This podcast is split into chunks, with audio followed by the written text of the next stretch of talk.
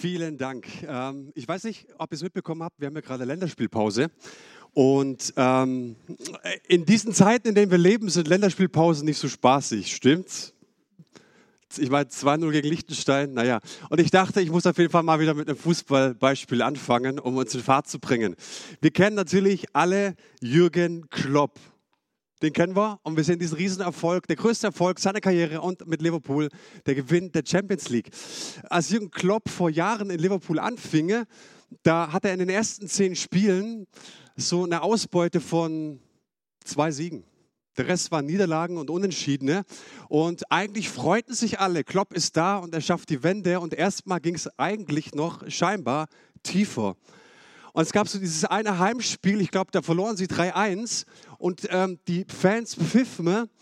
und die Spieler wollten ne, betröppelt und frustriert, Köpfe hängend in die Kabine gehen und Klopp sagt, stopp Jungs, alle mitkommen. Wir gehen in den Mittelkreis, die Fans pfeifen, ne? er stellt sich in die Mitte. Und was glaubt ihr, was er seinem Team gesagt hat? Ich hätte gedacht, als Außenstehender, Vielleicht faltet er die zusammen. Jungs, das geht gar nicht. Also so wie er spielt, was ist für eine Einstellung? Das geht gar nicht. Man muss sich auch mal den Allerwertesten aufreißen. Eure Trikots sind ja ganz sauber. Man muss auch mal kämpfen. Aber das hat er nicht gemacht. Er hat den einen Satz gesagt und dieser Satz hat zu mir gepredigt. Er sagte in diesem einen Satz, Jungs, wisst ihr, was ihr verloren habt? Das Gespür dafür, dass ihr mit, eurer, mit eurem Verhalten, mit eurer Gesinnung das Ende der Saison beeinflussen könnt. Wenn dir das verloren geht, hast du ein Problem. Und wie gesagt, diese, diese Geschichte von Jürgen Klopp hat so sehr zu mir gepredigt. Warum? Weil wir in einer Zeit leben, in dem du immer mehr merkst, dass Menschen das Gespür dafür verlieren, dass Gott einen Lauf für uns hat und möchte, dass wir ihn vollenden. Amen. Gut gesagt, Manuel. Weißt du, Klimakatastrophe, ich weiß nicht, wie du dazu, ich will immer darüber nicht diskutieren. Waldbrände, Überflutungen, Corona-Krise, Wahl am 26. September. Ich dachte eigentlich, ich hatte meinen Kandidaten, aber ich weiß nicht so richtig. Du merkst, dass sich Gemeinden an der Corona-Krise aufreiben, zerreiben, spalten. Ich bin Gott so dankbar, dass es in unserem Haus nicht passiert. Ich habe jetzt von einer, eigentlich dachte ich, eine sehr, sehr gut funktionierende Gemeinde im Ländle. Habe ich jetzt eine Nachricht gelesen von dem Pastor, der sagt, wir müssen nach der Corona-Krise die Gemeinde aufgeben. Wir schaffen es nicht mehr. Viel zu viele Leute sind gegangen, Mitarbeiter sind gegangen. Was ich sagen möchte ist, du, du lebst eigentlich heute in einer Zeit, in der du politisch gesehen, diese ganze Krise ist das, das Impfen, sollen wir es, sollen wir es nicht machen, 2G, 3G, fängt die Verfolgung an. Wir leben in einer Zeit, in der wir so sehr abgelenkt sind vom Eigentlich. Und ich möchte dich einfach fragen, hast du das Gespür noch? dass Gott am Ende nicht sagen wird, gut gemacht, du aufmerksamer Knecht. Du hast alles durchdacht, du hast den Medien geglaubt, du hast ganz, ganz viele Positionen gefunden und viel über die Politiker geschimpft. Oder sagt er, gut gemacht, du treuer Knecht, gemäß deinem Lauf, den du verenden sollst. Nicht mein Lauf, nicht den Lauf deines Lieblingspredigers oder deines Lieblingsworship-Pastors, sondern dein Lauf gemäß deinen Talenten, gemäß deinen Gaben, gemäß deiner Berufung, gemäß dem Willen Gottes, was er von deinem Leben möchte. Haben wir das Gespür dafür? Und ich gehe einfach davon aus, dass diejenigen, die am Livestream mit dabei sind oder die heute Morgen hier sind, ganz, ganz ernsthaft interessiert daran sind, nicht nur den Lauf zu vollenden, ne, sondern auch wirklich herausfinden möchten, Gott, was möchtest du von meinem Leben? Gott, was hast du für mich? Was sind meine Gaben, meine Talente? Was ist meine Berufung? Und dann möchte ich das auf die Straße bringen. Und wenn du diesem Lauf, auf diesem Lauf bist, auf diesem Weg mit Gott, dann merkst du, dass sich Schwierigkeiten auftun. Herausforderungen. Da türmt sich Niederlage auf. Und je länger du unterwegs bist und du besser du gelernt hast, in deinem Herzen zu leben, wird dir auch klar, dass diese Niederlagen nicht einfach nur von außen kommen, sondern dass du selbst der Produzent deiner Niederlagen bist. Und dann siehst du auf der einen Seite das mächtige Wort Gottes mit all seinen Verheißungen und auf der anderen Seite erlebst du dich vielleicht in einer Charakterschwäche und erlebst du, dass du immer wieder stolperst. Und du erlebst die Schwächen nicht nur in anderen, sondern wenn du ganz, ganz ehrlich bist, auch in dir. Und die Frage ist, wie gehen wir mit diesen Hürden um? Sollen wir die Maßstäbe Gottes runterdrücken auf so ein einigermaßen erträgliches Maß? Oder halten wir die Maßstäbe oben und fragen uns Gott, hey, was ist dein Weg? Und meine Message heute Morgen ist, hey, in Gott bist du ein Überwinder. Meine Bibel und deine Bibel ist voll davon, dass sie sagt, du hast eine Position der Stärke in deinem Gott. Und wenn du mit Gott bist, wirst du von Kraft zu Kraft, von Herrlichkeit zu Herrlichkeit. Du bist ein Überwinder. Und so sagt es auch der Römerbrief, Kapitel 8, Vers 37. Da sagt uns der berühmte, geniale Denker, dieser leidenschaftliche, feurige Mann Gottes, der so viele Gemeinden gebaut hat und maßgeblich daran beteiligt war, dass das Neue Testament, viel gute Theologie im Neuen Testament entstanden ist. Paulus, er sagt uns, aber in dem allen überwinden wir weit durch den, der uns geliebt hat. Und ich habe mir diesen Vers mal auf der Zunge zergehen lassen und vielleicht machst du das auch. Und was sagt uns denn Paulus hier? In allem in einigem oder in viel, wenn du in den Urtext schaust, da steht wirklich in allem. Überwinden wir weit. Was heißt das? Das heißt, ich überwinde, ich sehe eine Problematik, eine Herausforderung und ich gewinne mit der Zeit immer mehr Abstand zu dieser Problematik, die ich überwunden habe. Widersprecht mir bitte. Über allem überwinden wir weit. Durch den, in dem, der uns geliebt hat. Ich spreche über diese Stärke, die wir in Christus haben. Wir springen über Mauern, wir lassen Hindernisse zurück. Und ich kann mich gut erinnern, ich war so ein halbes Jahr bekehrt und zu unserem Hauskreis kamen zwei Missionare, die waren bei Jugend mit einer Mission äh, im bayerischen Hurlach und die haben dort die Bibelschule mitgeleitet. Und die haben im, im Hauskreis an einem Abend so mit uns so ein induktives Bibelstudium betrieben. Das heißt, mit verschiedenen Textmarkern, verschiedenen Farben äh, Dinge unterstreichen und wir hatten da äh, einen kurzen Brief durchgenommen und ich war so begeistert, dass ich sage, hey, ich nehme zwei Wochen Urlaub. Ich glaube, das ist das beste Fundament für einen jungen Christen, für den Glauben. Geh auf eine Bibelschule und lerne, wie du das Wort Gottes lesen und studieren kannst. Amen. So. Und du gehst auf diese Bibelschule und wir haben den Epheserbrief durch mit viel Textbeobachtung und Marker und so. Und ich war so fasziniert, wie oft dieser Paulus nicht nur, habe ich dann später auch gemerkt, im Epheserbrief dieses in Christus durch Christus, durch ihn, in ihm sagt. Nicht nur zwei, dreimal, Dutzende Male sagt er das. Und für Paulus ist dieses in ihm, in Christus, nicht einfach nur eine christliche Formel, sondern für Paulus war es klar, es ist in ihm, es ist eine erfahrbare Wirklichkeit für uns. In ihm, in ihm. Wir sind eins gemacht mit Christus und die Mystik hat uns gelehrt, was leider eine Irrlehre ist, dass wir so ineinander fließen, dass irgendwann mal nicht mehr klar ist, wer Christus ist und irgendwann nicht mehr klar ist, wer du bist. Dann wird gesagt, du bist Christus und Christus ist ich und dann ist es irgendwie so schwierig. Nein, eins in Christus heißt, wir haben Gott als verlässliches Gegenüber immer noch als Ansprechpartner. Wir fließen nicht ineinander. Und trotzdem ist es so eng, dass uns Jesus zum Beispiel im äh, Johannesevangelium Kapitel 15 sagt, ich bin der Weinstock und ihr seid die Reben. Stimmt's? Wer in mir bleibt, der wird reiche Frucht tragen. Und was dieses in Christus bedeutet, ist, derselbe Lebenssaft, der durch den Weinstock fließt, der fließt durch die Rebe zur Frucht.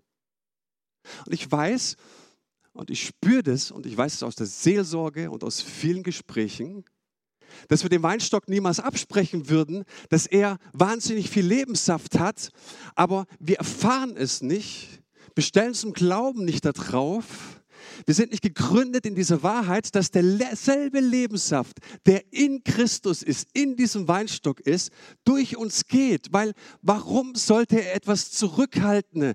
Er sagt, ich habe euch gesetzt, ich habe euch erwählt und bestimmt, dass ihr hingeht, reiche Frucht zu tragen.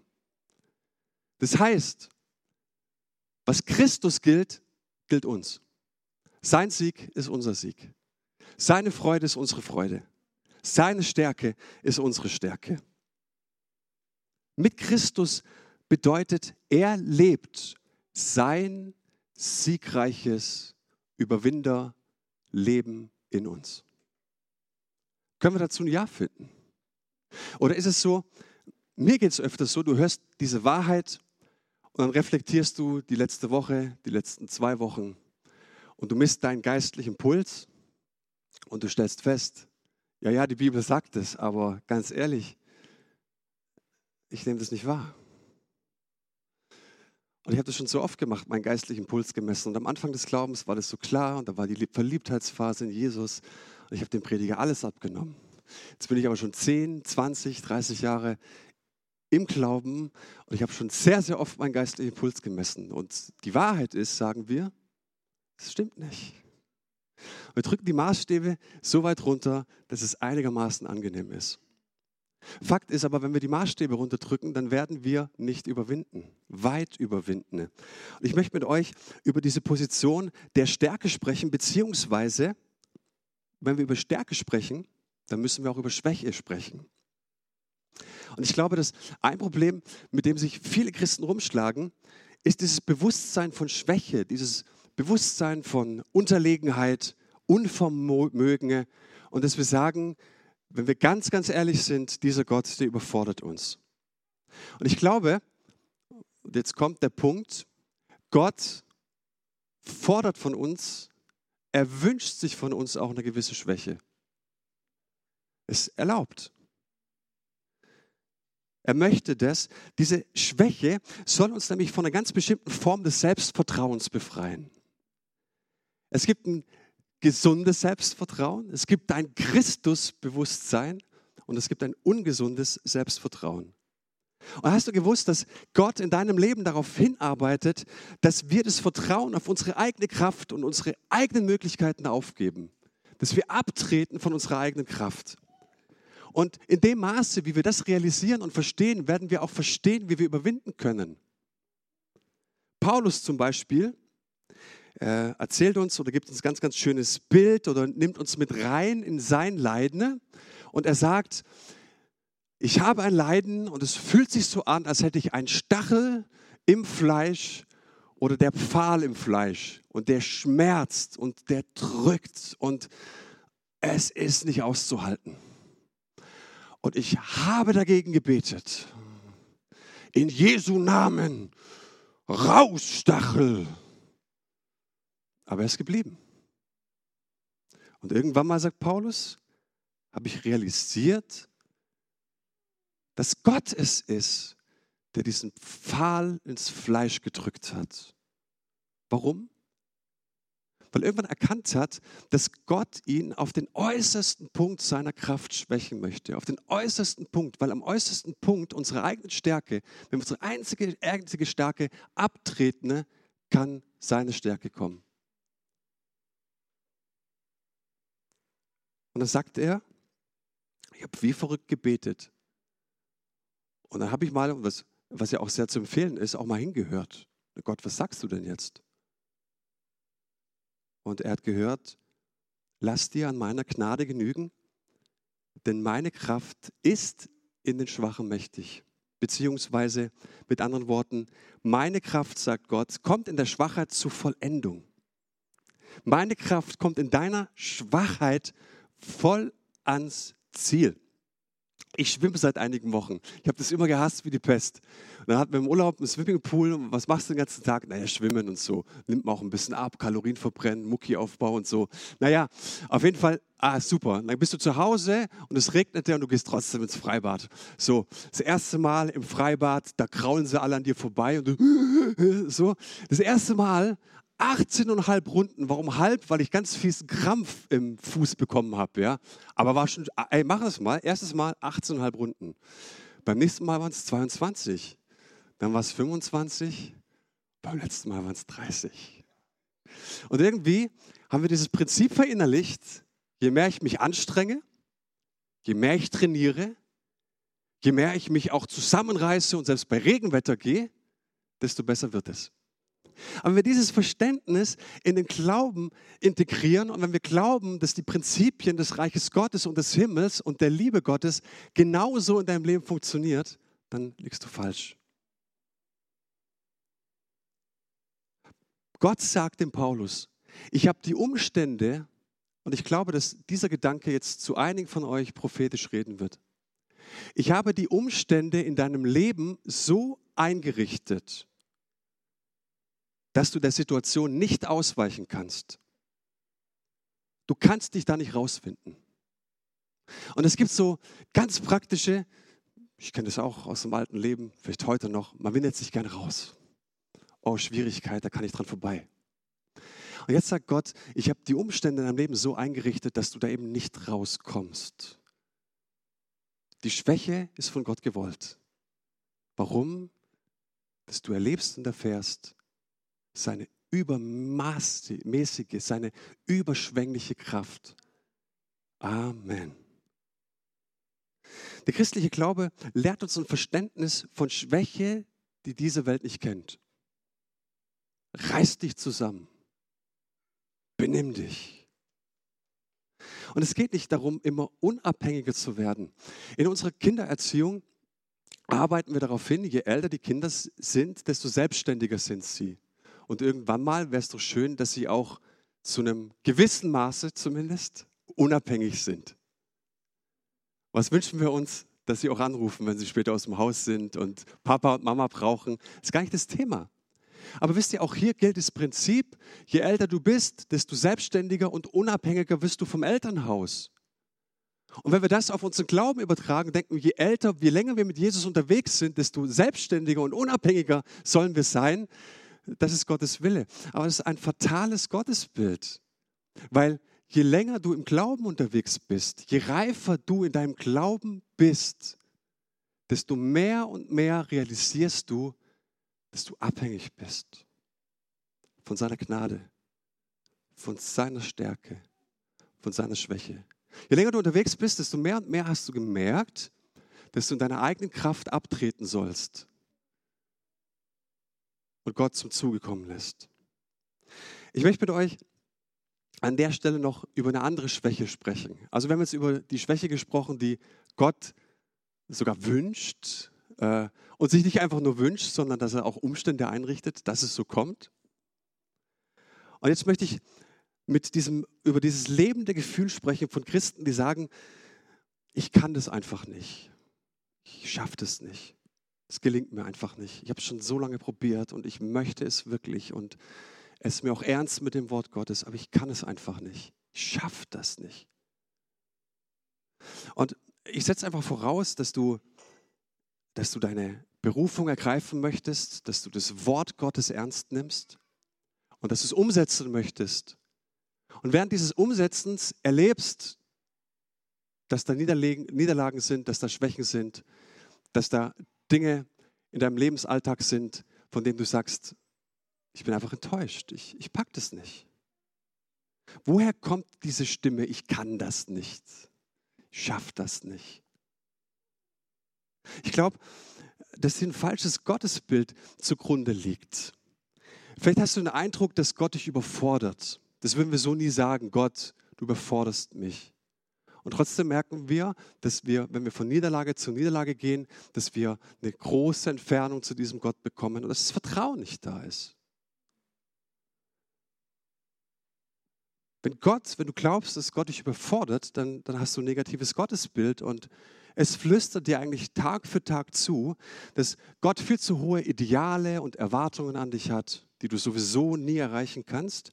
Und du wirst denen auch nicht gerecht. Und vielleicht ist es ja auch so, dass du denkst, Gott genießt es, wenn ich es nicht schaffe. Gott genießt es, wenn ich Schuldgefühle habe.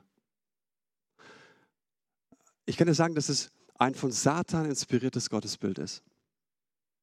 Einfach nur unbiblisch. Die Bibel sagt uns, dass Gottes Erwartungen an uns an den äußersten Rand bringen. Ja, siehe, Abraham wird aufgefordert, seinen Sohn zu opfern. Und kurz davor wird ihm Einhalt geboten. Wir sehen, dass, dass Jesus seine Nachfolger und Menschen, die er wählen möchte in die Nachfolge, die bringt er an den äußersten Rand, weil er sagt, ich fordere dich auf, alles loszulassen, was dich bindet, was dir schadet, was dir langfristig schaden wird. Ich fordere dich auf, lass alles los und folge mir nach. Ja, es bringt uns an den äußersten Rand, aber die Bibel sagt uns, er überfordert uns nicht. Gott überfordert uns nicht, sondern alles, was er für uns zugedacht hat, er wird uns auch die Gnade geben, um es zu verbringen. Alles. Und in diesem Rahmen bewegen wir uns. Die Bibel, also die Bibel, sagt, wir sind nicht überfordert und Gott ist kein Sklaventreiber, er ist kein Despot, er hat kein Gefallen an unseren Niederlagen, um Gottes Willen. Und, und er wünscht sich, dass wir dieses Gottesbild revidieren und aufgeben. Und ich glaube, dass wir auf unsere Selbstgespräche achten müssen, weil ich erlebt habe, in schwierigen Momenten, sei es, dass ich schon wieder, ich nenne jetzt ein Beispiel, mit dem ich natürlich nicht zu kämpfen habe, naja, ihr wisst selber, mit was ihr kämpft, mit was ihr streitet, mit was ihr immer wieder erlebt. Beim einen ist es vielleicht Jezorn, beim anderen ist es Ungeduld, beim einen ist es vielleicht extremer Geiz. Ich weiß nicht, mit was du kämpfst. Vielleicht hast du immer wieder Schwierigkeiten und merkst, ich stolper immer wieder über verschiedene Verhaltensweisen. Und wir müssen in diesen Momenten achten, weil uns der Satan immer zu einem Bekenntnis zwingen will. Und dieses Bekenntnis lautet, ich kann es nicht. Ich schaffe das nicht. Gott ist doch nicht so gut. Die Bibel übertreibt. Man kann es auch mit dem Glauben übertreiben. Ich glaube nicht, dass wirklich das Gott versorgt. Ich habe das gesehen, dass viele Menschen jahrelang investiert haben, finanziell, und dann hat sie Gott reingehauen. Ich glaube einfach nicht, dass Gott wirklich ein Versorger ist. Das ist ein Bekenntnis, zu dem wir verführt werden. Und wir müssen auf unsere Selbstgespräche achten. Es gibt Momente in unserer Schwachheit, in denen so viele Christen bereit sind, ihre Hoffnung und ihren Glauben auf dem Altar der Vernunft zu opfern. Und was wünschte ich mir? Dass wir unsere Stärke in Christus neu ergreifen. Ich habe vorhin über den Epheserbrief gesprochen und ich weiß es noch, also ich, der, der, der Hintergrund des Epheserbriefs war folgender. Ganz, ganz starker Okkultismus dort in Ephesus damals. Die Atmosphäre, die Kultur war am helllichten Tag wurde dieser Diana-Kult, dieser Aphrodite-Kult, dieser Fruchtbarkeitskult ausgelebt, offene Tempelprostitution auf öffentlicher Straße. Vom Rathaus hat man später bei Ausgrabungen einen Tunnel entdeckt, der ins Freudenhaus führte. Man ging davon aus, Entschuldigung, liebe Frauen, das war der Glaube, dass die Frau vom Schwein abstammt.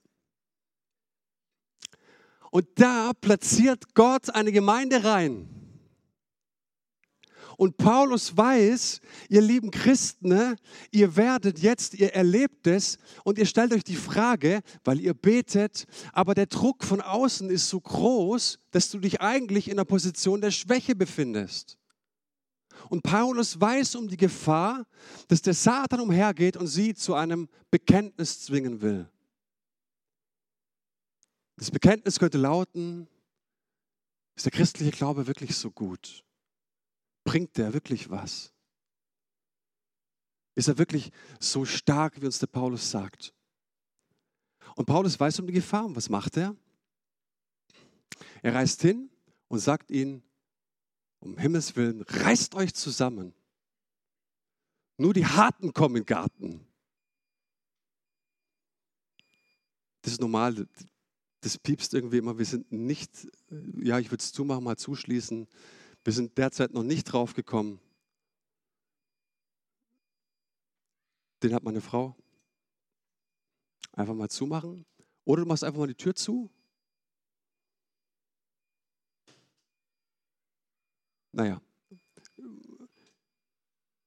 Paulus sagt ihnen nicht, reißt euch zusammen, sondern er macht Folgendes. Er geht ins Gebet und sagt ihnen, ich bete darum, dass Gott, der Gott unseres Herrn Jesus Christus, der Vater, dem alle Macht und Herrlichkeit gehört, euch den Geist der Weisheit und der Offenbarung gibt, damit ihr ihn besser kennenlernt. Paulus sagt nicht, stellt euch jeden Morgen vor den Spiegel und betreibt christliche Autosuggestion. Ich war mal bei so einem Seminar, da hieß es, stell dich jeden Morgen vor den Spiegel und sag, du bist ein Kind Gottes, du bist ein Sieger, du bist ein Sieger, du bist ein Kind Gottes, glaub nur dran. Nein, er betet und er sagt, ich bete, dass Gott euch offenbart, wie groß Christus ist. Euer Problem ist nicht, dass ihr euch zu wenig anstrengt, sondern euer Problem ist, dass ihr nicht in der Lage seid, zu ergreifen, wie stark eure Position in Christus ist. Und er sagt weiter, eröffne euch die Augen des Herzens, damit ihr erkennt, was für eine Hoffnung Gott euch gegeben hat, als er euch berief, was für ein reiches und wunderbares Erbe er für die bereithält, die zu seinem heiligen Volk gehören und mit was für einer überwältigend großen Kraft er unter uns, den Glaubenden, am Werk gewesen ist. Lest ihr mit? Ist. Es ist dieselbe gewaltige Stärke, mit der er am Werk war, als er Christus von den Toten auferweckte und ihm in der himmlischen Welt den Ehrenplatz an seiner Seite, rechte, an seiner rechten Seite gab. Weißt du, welche Kraft in dir am Werk ist? Jetzt in diesem Moment? Ob du es spürst oder nicht. Es ist dieselbe Kraft, die Christus von den Toten auferweckt hat.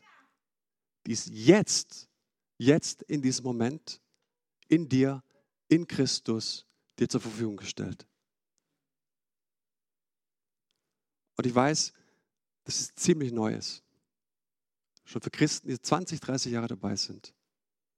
Wir können uns das nicht vorstellen, wenn wir unseren geistlichen Puls, unseren geistlichen Puls messen und unserem geistlichen Puls mehr Recht geben als dem Wort Gottes. Woher kommt es, ich kann nicht? Es kommt daher, dass wir nicht wirklich wissen, wer wir in Christus sind. In Christus. Was wir in ihm besitzen, was wir in ihm vermögen. Irgendwie sind wir zu der Überzeugung gelangt, dass Gott etwas von uns verlangt und wir müssen es umsetzen und Jesus unterstützt uns dabei, wenn er gut drauf ist. Und dann heißt die Formel, meine eigene Kraft, aber hey, aber mal so richtig anstrengen, plus Jesus, wenn er gut drauf ist und meine Erfahrung ist, er ist nicht immer gut drauf, dann schaffen wir die Aufgabe. Furchtbares Gottesbild. Furchtbar. Und warum es mir heute Morgen geht, dass wir diesen Irrglauben kreuzigen und auf der Linie von Paulus bleiben. Wir schaffen es nicht. Lass uns mal so ein paar Beispiele anschauen. Was, was könnten wir zum Beispiel sagen, ich schaffe es nicht? Ich könnte sagen beispielsweise, ich schaffe es nicht, XY zu lieben. Ich schaffe es einfach nicht, meinen Vater oder meine Mutter zu lieben. Ich schaffe es nicht. Ist mir unmöglich. Ich habe das wirklich versucht. Und jedes Mal, wenn ich es im Gebet versuche, da türmt sich irgendein Gefühl auf, irgendeine innere Blockade. Ich werde fast verrückt. Ich schaffe es nicht. Wir merken, dass uns Menschen wehtun und, und wir sagen, ich schaff's, ich schaffe es nicht, dem zu vergeben. Wir besuchen 30 Jahre die Kirche, wir hören, dass unserem Vater unser geboten wird, dass wir jeden Tag vergeben sollen, aber wir kommen nicht an den Punkt, dass wir jemanden vergeben können. Ich schaffe das nicht. Was wäre, wenn wir wirklich ernst machen, was uns die Bibel im Neuen Testament sagt? Wir sind in Jesus Christus. Dieselbe Kraft, die Jesus von den Toten auferweckt hat, ist in uns wirksam. Hat Jesus irgendwann mal ein Problem gehabt, einen Feind zu lieben? Nein.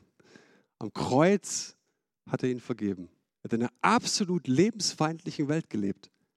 Er hat einen, Jünger lieb gehabt, in seiner Nähe gehabt, von dem er wusste, er wird ihn verraten. Jesus hat zu keiner Sekunde ein Problem gehabt, irgendjemanden zu lieben. Und was wäre, wenn ich sage, Jesus, du weißt, dass ich das nicht schaffe. Du weißt es. Ich habe es ehrlich probiert, aber ich bin am Ende meiner Möglichkeiten.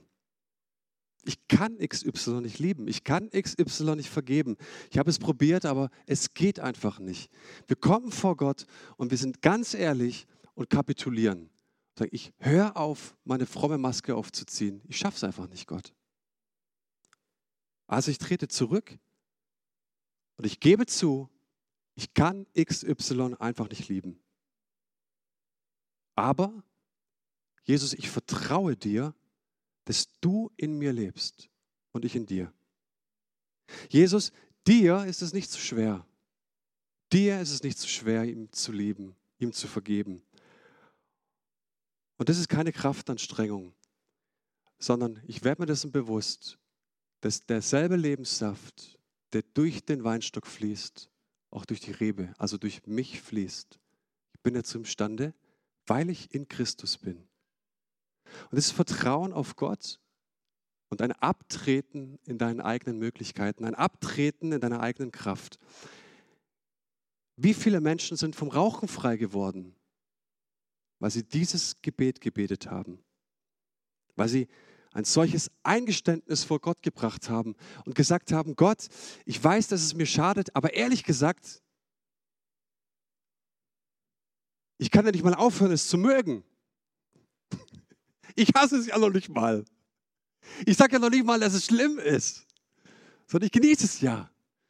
Aber ich weiß, es schadet mir. Was wäre, wenn wir ganz ehrlich werden vor Gott und sagen, dieses Gebet habe ich gebetet und ich sage, es ist völliger Schwachsinn. Ich schaffe das nicht aus mir heraus. Um Gottes Willen. Ich schaffe es nicht, zu rauchen aufzuhören. Ich liebe es ja sogar. Aber ich weiß, dass es für dich keine Schwierigkeit ist. Ich weiß, dass der Lebenssaft, der durch den Weinstock fließt, auch durch mich fließt. Dass ich in deiner Kraft und in deinen Möglichkeiten unterwegs bin und damit rechnen kann. Danke, Jesus. Das gilt für den Bereich der Anbetung. Wie oft sage ich, es ist anstrengend, es ist schwierig, mir ist nicht nach Anbetung. Obwohl unsere erste Berufung Anbetung ist. Ich sage Gott, ich kann dich jetzt nicht anbeten. Meine Emotionen fahren Achterbahn. Ich bin traurig, ich bin enttäuscht, dass es nicht geglückt ist. Aber ich glaube, Jesus, du lebst in mir und du hast ein Leben der einzigartigen Intimität zu Gott, ein einzigartiges Vertrauen zu Gott gehabt und du hast ein Leben des vollkommenen Lobpreises und der Anbetung gehabt. Du hast jeden Morgen den Vater aufgesucht. Und auch wenn ich keine Lust habe, ich vertraue darauf, dass du dieses Gebetsleben in mir lebst. Ziemlich neu, oder? Ich vertraue darauf, dass derselbe Lebenssaft, der durch den Weinstock fließt, auch durch die Rebe fließt. Das gilt für den Mangel an Glauben. Wie oft sage ich, und ich schaue auf meinen Lauf, in meiner Family, in meiner Ehe, in der Kirche, dass ich sage, boah, schwierig. Ich kann es nicht glauben. Ich kann einfach nicht mehr glauben, dass Gott da eingreift. Ich kann einfach nicht mehr glauben, dass Gott da eine Wendung schafft. Und dann schauen wir auf unseren Glauben und auf unseren geistlichen Puls und wir sagen, wir schaffen das nicht. Was wäre, wenn wir dieses Wort ernst nehmen und Jesus sagt immer gesagt, habt Glauben an Gott. Und wenn du mal Griechisch hattest, dann äh, kennst du den Unterschied zwischen einem Genitivus Subjektivus und Objektivus. Und was hier eigentlich gesagt wird, habt Gottes Glauben. Also Moment, wie soll ich Gottes, Gottes Glauben? Ist es sein Glauben haben? Moment, es geht gar nicht darum, dass ich mich aufbluster und, und so viel wie möglich und anstrengend und, und Glaubenssätze formuliere, sondern du willst Gott dass deine Hoffnung, dass dein Glaube, den du für die Menschen hast, dass es der Glaube ist, der mein Herz erfüllen soll? Ist es so? Im Galaterbrief steht geschrieben, als aber der Glaube kam, und Paulus wollte damit sagen, als Jesus kam. Jesus in deinem Leben ne, bedeutet, also so sagt es Paulus, als der Glaube in dein Leben kam.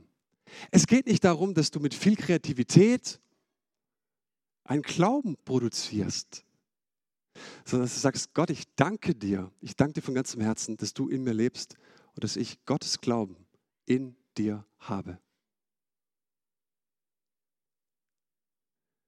Seit dem Neuen Testament, seit Jesus auferstanden ist, hat er uns verheißen, das ist das Ende deiner Kraftanstrengung. Das Ende eines mühsamen, verzweifelten, irritierten, fruchtlosen Glaubens. Wenn wir uns darauf stellen, auf die Bibel, lasst euch vom Herrn Kraft geben, lasst euch stärken durch seine gewaltige Macht. Und ich glaube, dass was Gott von uns verlangt, was er von uns erwartet, das kann er auch in seiner Gnade tun. Wenn wir uns darauf festlegen könnten, was Gott in deinem Leben von dir erwartet, das wird er auch in seiner Gnade tun. Und diese Gnade ist nicht irgendwo, ist in Christus, in Christus Jesus. Und ich glaube, oder ich lade dich ein, du kannst auch gerne andere Meinung sein, wäre es nicht Zeit, an unserem Wortschatz zu arbeiten? Dieses Ich kann nicht, ich schaffe das nicht. Ich war schon immer so, meine Vater, meine Mutter waren auch schon so. Oder du hörst in der Gemeinde über XY und sagt, der, der war schon immer so, den muss man so stehen lassen. Ich denke mir, um Himmels Willen. Was für ein Bekenntnis. Und es geht hier nicht um diese Erwartungen, die maßlos überzogen sind, sondern um die Dinge, von denen du sicher sagen kannst, das ist der Rahmen, den Gott in meinem Leben gespannt hat. Gott sagt nicht zu jedem, geh nach Afrika, aber ich weiß, dass er es zu einigen sagt. Und ich sage, wir sollen alle nach Afrika gehen, sage ich, das wäre überzogen, das wäre übertrieben. Aber wenn ich dir sage, du bist berufen, deine Feinde zu lieben, das ist nicht übertrieben. Das ist der Rahmen, den Gott von dir verlangt. Die Frage ist, wie kann ich es umsetzen? In Christus. Und wenn Gott in seinem Wort, wenn du alles vergisst heute, aber diesen einen Satz solltest du nicht vergessen, wenn es Gottes Wort oder wenn es in Gottes Wort dafür eine Zusage gibt, dann kannst du das. Wenn es in Gottes Wort eine Zusage dafür gibt, dann kannst du das. Wir können alles, sagt uns Paulus, durch den, der uns mächtig macht. Und ich persönlich, und ähm, die Christina darf nach vorne kommen. Ich sehe eine Gemeinde. Obwohl ich nicht weiß, wie deine Woche lief. Von einigen weiß ich es, von den meisten nicht.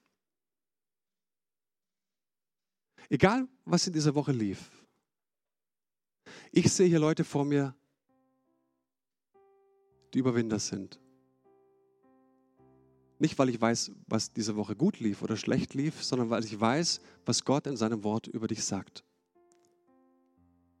Und ich sehe Menschen, und es ist das Herz unserer Gemeinde, die Woche für Woche hier vorne stehen und Zeugnis geben. So wie Klaus Zeugnis gegeben hat von seiner Kleingruppe.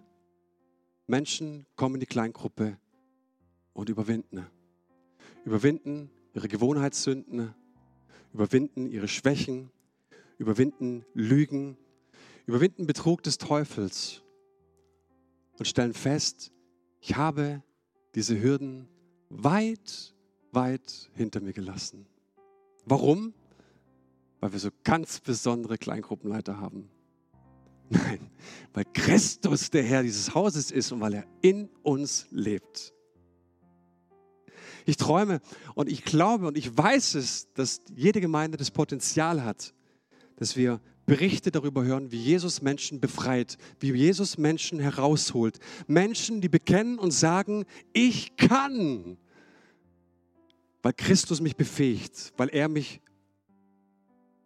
fähig dazu macht. Die Kraft Gottes und die Gnade Gottes, die wirken in meinem Leben. Wir bekennen Es heißt nicht, streng dich nur an und es wird geschehen. Reiß dich zusammen und gib dir mehr Mühe. Darum geht es nicht. Aber es geht darum, dass wir ehrlich bekennen, wer unsere Quelle ist und aus welcher Quelle wir leben und dass wir die Kraft anerkennen, die Gott uns gesetzt hat. Nicht unsere eigene Kraft, nicht unser eigenes Vermögen, sondern die Möglichkeiten Christi.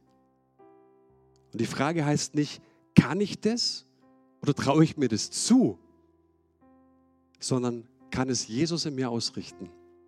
Und die Antwort heißt, seid ihr noch da? Die Antwort heißt, Dankeschön. Die Frage heißt nicht, kann ich das oder traue ich mir das zu, sondern er kann es in mir ausrichten.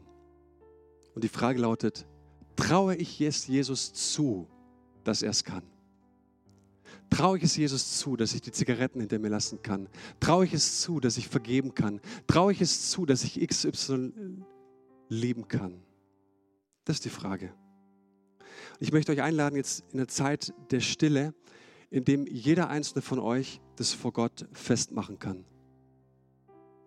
Vielleicht gibt es eine Situation, vielleicht gibt es eine Begebenheit in deinem Leben, von der du sagst, ich schaffe es nicht. Ich schaffe es nicht, ihm zu vergeben. Ich schaffe es nicht, XY zu lieben. Ich schaffe es nicht, meinen Geiz zu überwinden. Ich schaffe es nicht, von dieser Sucht loszuwerden. Ich schaffe es einfach nicht. Und was wäre, wenn du jetzt in dieser stillen Zeit diese eine Sache vor dir vor Augen hältst und es in die Hand nimmst und du es in deine Handfläche legst und deine Handfläche schließt und es nach oben zu Gott hältst. Und ich lade euch ein, die, die Augen jetzt gemeinsam zu schließen ne? Und dass wir uns wirklich ausstrecken zu Gott und sagen, Gott, ich bringe dir meine Unmöglichkeit. Ich bringe dir meine Niederlage. Ich bringe dir diesen Schmerz, der unmöglich ist für mich zu überwinden.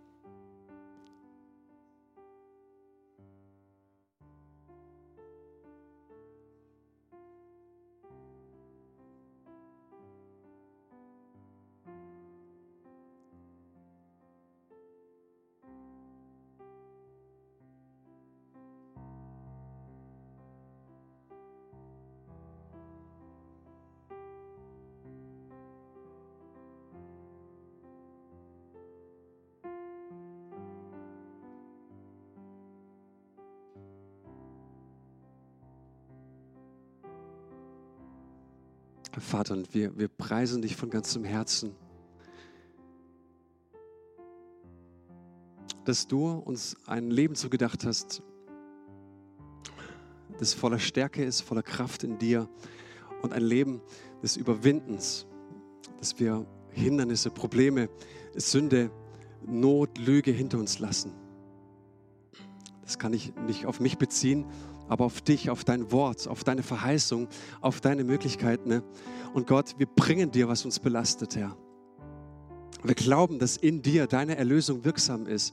Wir glauben, dass in dir so viel mannigfältige Möglichkeiten vorhanden sind. Wir können überwinden. Und wir legen an dein Kreuz, was uns belastet. Wir legen an dein Kreuz, was uns müde macht. Wir legen an dein Kreuz unser Unglauben. Wir glauben, dass du derjenige bist, der alle Möglichkeiten für uns bereithält.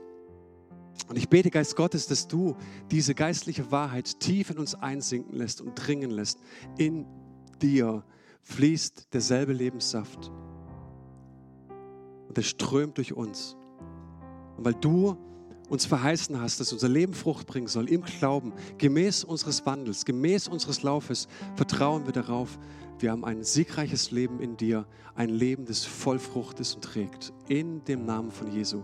Danke, dass es Sieg ist. Danke, dass es Freude ist. Danke, dass es Jubel ist in dir und nicht Depression und Schmerz und Enttäuschung. Wir preisen dich dafür von ganzem Herzen. Jesu Namen. Amen. Amen. Ihr Lieben, bleibt noch ganz kurz dran.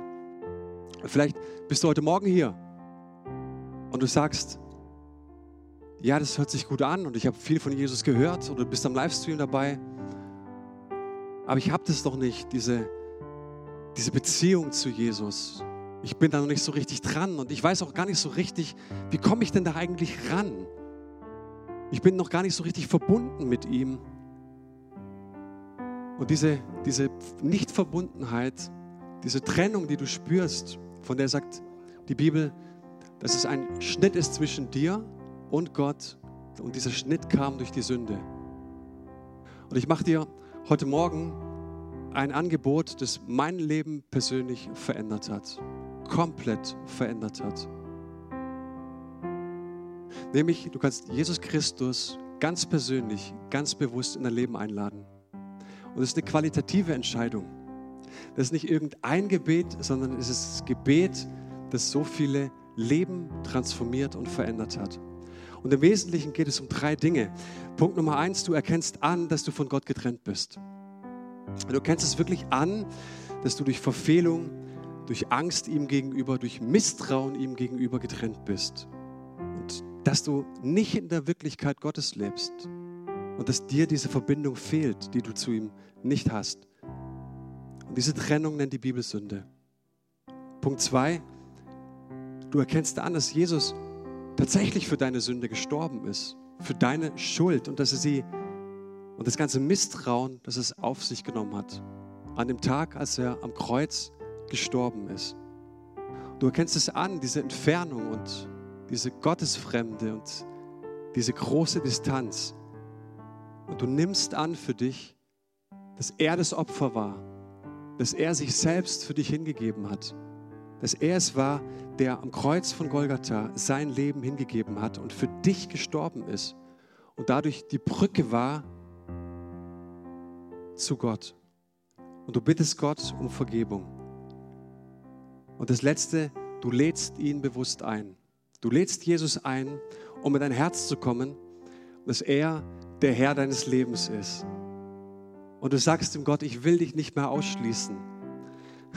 Ob ich ins Kino gehe, ob ich mich mit Freunden treffe, ob ich im Urlaub bin, am Arbeitsplatz, noch sonst wo. Gott, ich will dich nicht ausschließen. Jesus, komm du und sei du der Herr meines Lebens. Und wir können das jetzt gemeinsam beten ne? in einem Gebet und ich bitte euch, liebe Gemeinde, dass ihr dieses Gebet mitbetet. Ich weiß, dass viele von euch dieses Gebet natürlich schon bewusst gebetet haben. Aber wie viel einfacher ist es für den unter uns, der es vielleicht zum allerersten Mal betet, dass wir es gemeinsam beten.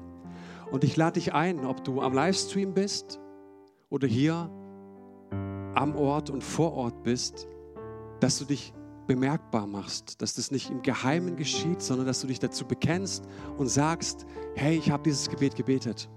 Ich bin damit dabei. Und du kannst dich gerne per E-Mail melden, info at gospelhaus-heidenheim.de oder du kommst nachher auf uns, auf Raphael, auf mich oder wen auch immer zu. Wollen wir dieses Gebet gemeinsam beten? Ne? Dann lasst uns bitte am Ende nochmal aufstehen. Und ich würde es vorbeten. Und wenn du sagst, ja, ich möchte das mitbeten, ich möchte Jesus wirklich in mein Leben einladen, ne? dann darfst du es gerne nachbeten. Jesus Christus, ich weiß, dass du lebst. Und weil du mich liebst, bitte ich dich, dass du mir alle meine Sünden und Ungerechtigkeit vergibst, die ich während meines Lebens getan habe. Bitte befreie du mich von meiner Schuld. Ich danke dir, Herr Jesus, dass ich dir bedingungslos vertrauen kann. Und du mich nun persönlich durchs Leben begleitest. Herr Jesus, hilf mir, in eine enge Beziehung zu dir zu gelangen. Amen. Herr, die Bibel sagt uns, dass das ein erster Schritt ist, wenn du dieses Gebet bewusst mitgebetet hast. Es ist ein erster Schritt, aber es ist ein gewaltiger Schritt, auf den viele folgen. Und die Bibel sagt uns, wer es von Herzen bekennt, der bekommt von Gottes Recht und die Kraft und die Macht, sein Kind zu sein, ab diesem Moment. Also lade ich dich ein, mach dich bemerkbar, bekenne es nachher vor Menschen, ich habe dieses Gebet mitgebetet. Hey, es ist Party im Himmel, sagt uns die Bibel, für einen, der umkehrt zu Gott. Und jetzt lade ich euch ein, liebe Gemeinde, dass wir gemeinsam diesen Gott groß machen, der rettet, der erlöst, der uns alle Kraft gegeben hat und dass wir ihn am Ende dieses Gottesdienstes nochmal richtig feiern.